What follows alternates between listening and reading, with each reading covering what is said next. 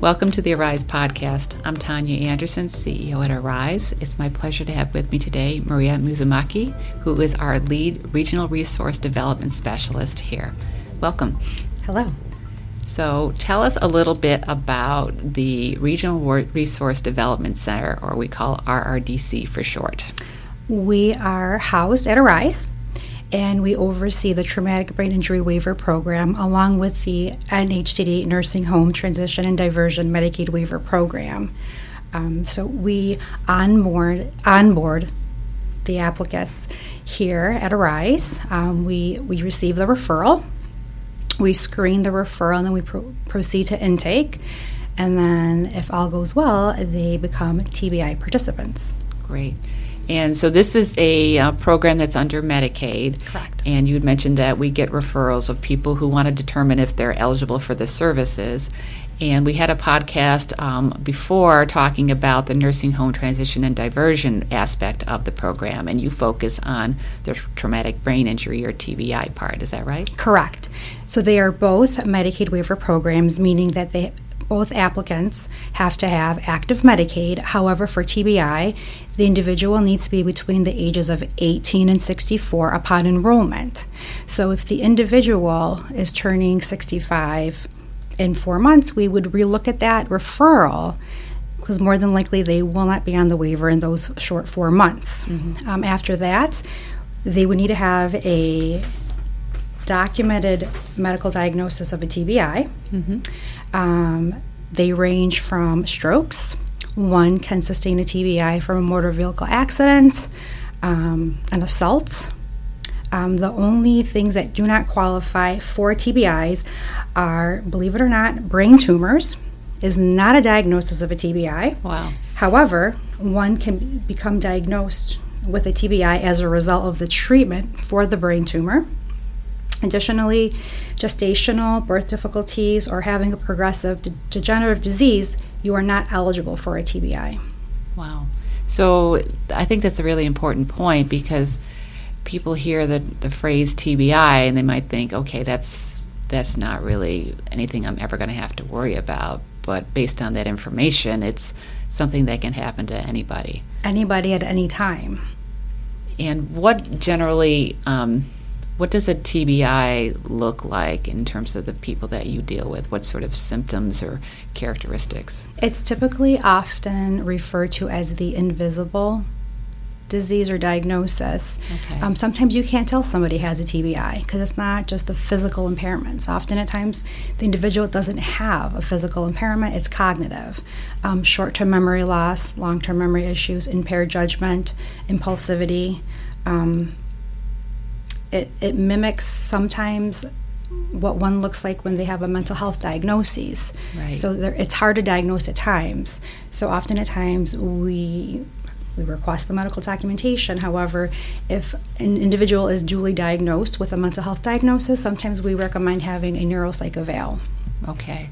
And that's um, really such an important point that you make just in general that there are many disabilities, quote unquote disabilities, that are invisible. So, like you said, you can't tell by looking mm-hmm. at someone they might have a disability, and TBI is just one example.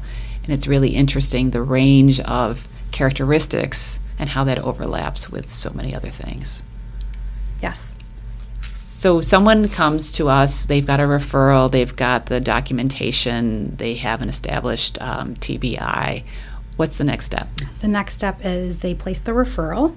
We review the referral and all the medical documentation. Uh, and then after that would be intake. And intake consists of the specialist meeting with the individual in person. However, due to you know pandemic, right? Um, if they don't want to meet in person, we can do it over the phone. After the intake is completed, they are handed a list of service coordination agencies, and if they are able to advocate for themselves um, or have a natural support that would like to do that on their behalf, they are to contact all the agencies to see if they have availability for an interview. Uh, the TBI waiver program is a voluntary program, meaning that ind- providers can decline and accept a case, um, as well as with an individual they get to choose. It's a program of choice. They get to choose who they want to work with as well, Okay. which is a wonderful choice to have. Um, after that, once a service coordinator has been identified, that said service coordinator has 60 days to submit a plan into our office for us to review. Sometimes it's doable um, to submit a plan in 60 days. However, if there are issues with housing and connecting the dots with services such as HCSS, Home Community Support Services, which are our personal care aides, um, it take can take a little bit more than those two months. And at that point in time, the service coordinator reaches out to us to request an extension. And we'd like to work with the service coordinator to see how we can assist move Right. the process along. So that's a ton of information. I'm going to break it down a little bit. So there's the referral, there's the intake, which is sort of a conversation between you and the participant to find out what they might need. Correct. And what are some of the things that someone coming into the TBI waiver might need?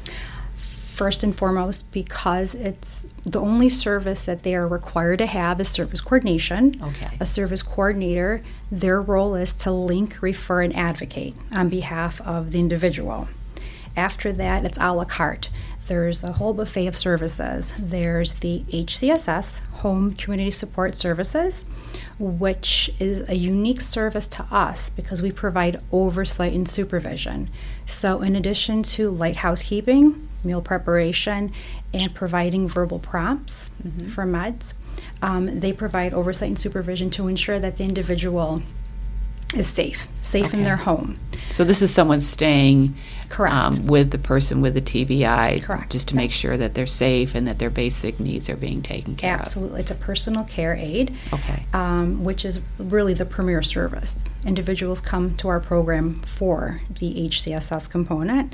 There are um, structured day programs uh, for socialization and to ma- maintaining and learning new skills. So that looks like someone going to a physical place with other people who have a TBI and they're Correct. doing activities together. Correct. Okay. There is ILST, Independent Living Skills Training, where let's say they would like to relearn how to budget their checkbook.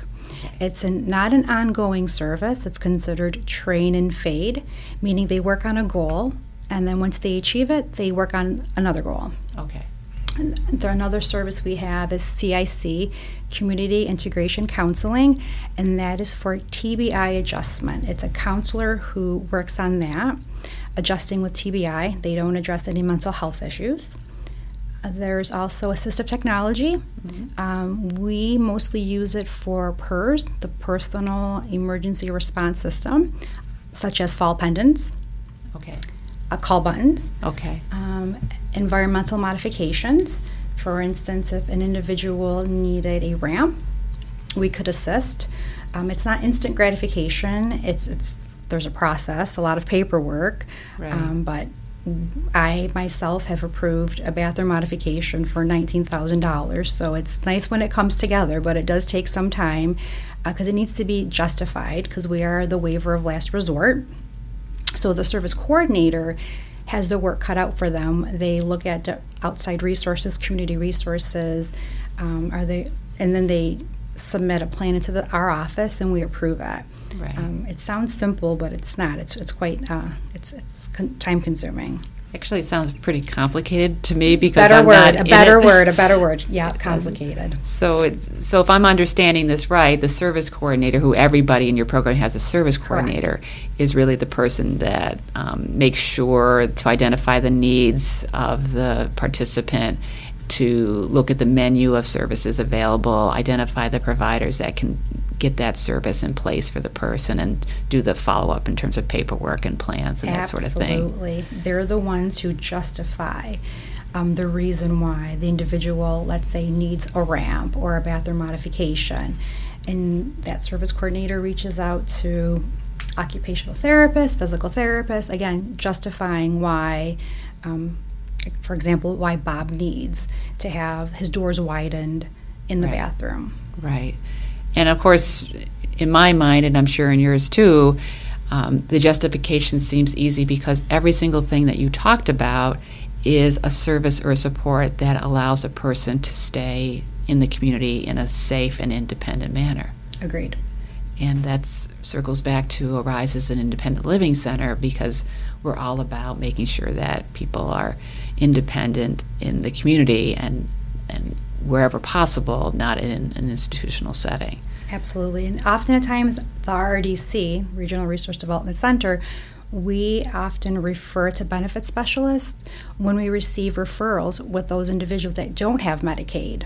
Okay. So we reach out to the benefit specialists to help them obtain Medicaid so that they can circle back to us to place a referral with So our that's program. a, that's a nice gateway, a nice little loop you've got going it's there. very nice. And we've also used advocacy for those individuals who have zero natural supports when they need help with interviewing service coordination agencies. Okay. And a natural support would be a family member Family member, correct. or Yep. a friend. A friend, a neighbor, anybody that they find that they could provide them with support. Right. And that's so important because you're thinking about someone who's got a TBI, it might be really difficult for them to, like you said, conduct an interview or make a judgment or make a decision, remember the different pros and cons of the different providers. So having that second set of ears and eyes in place is it's always important I think when you're making a big decision, Absolutely. but for these folks in particular, it's critical.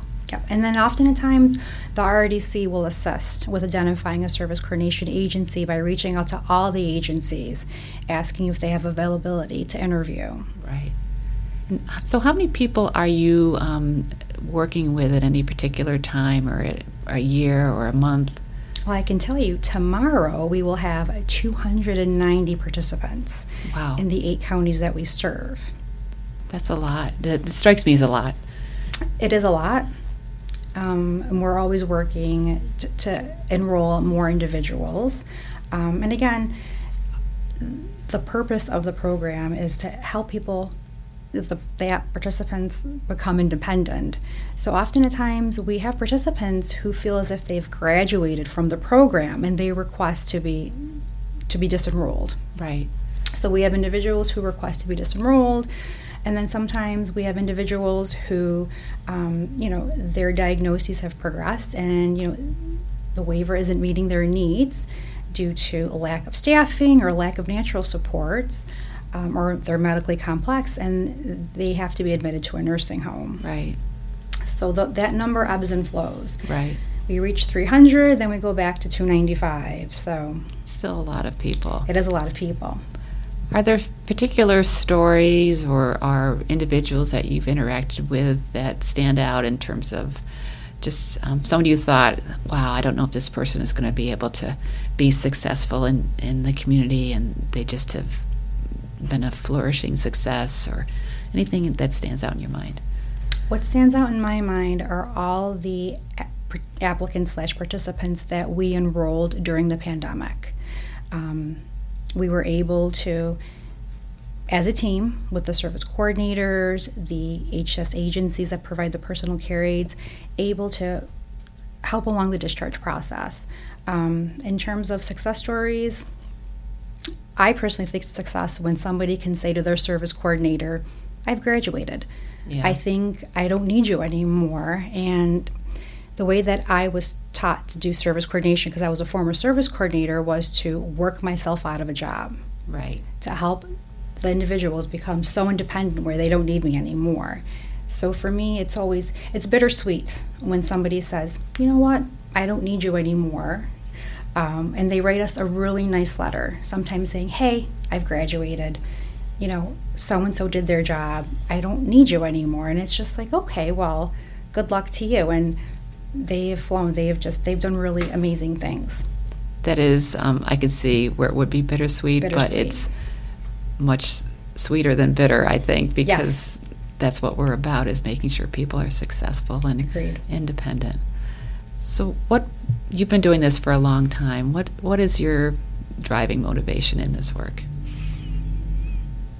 helping those remain in their homes and helping individuals reenter the community after being in a nursing home.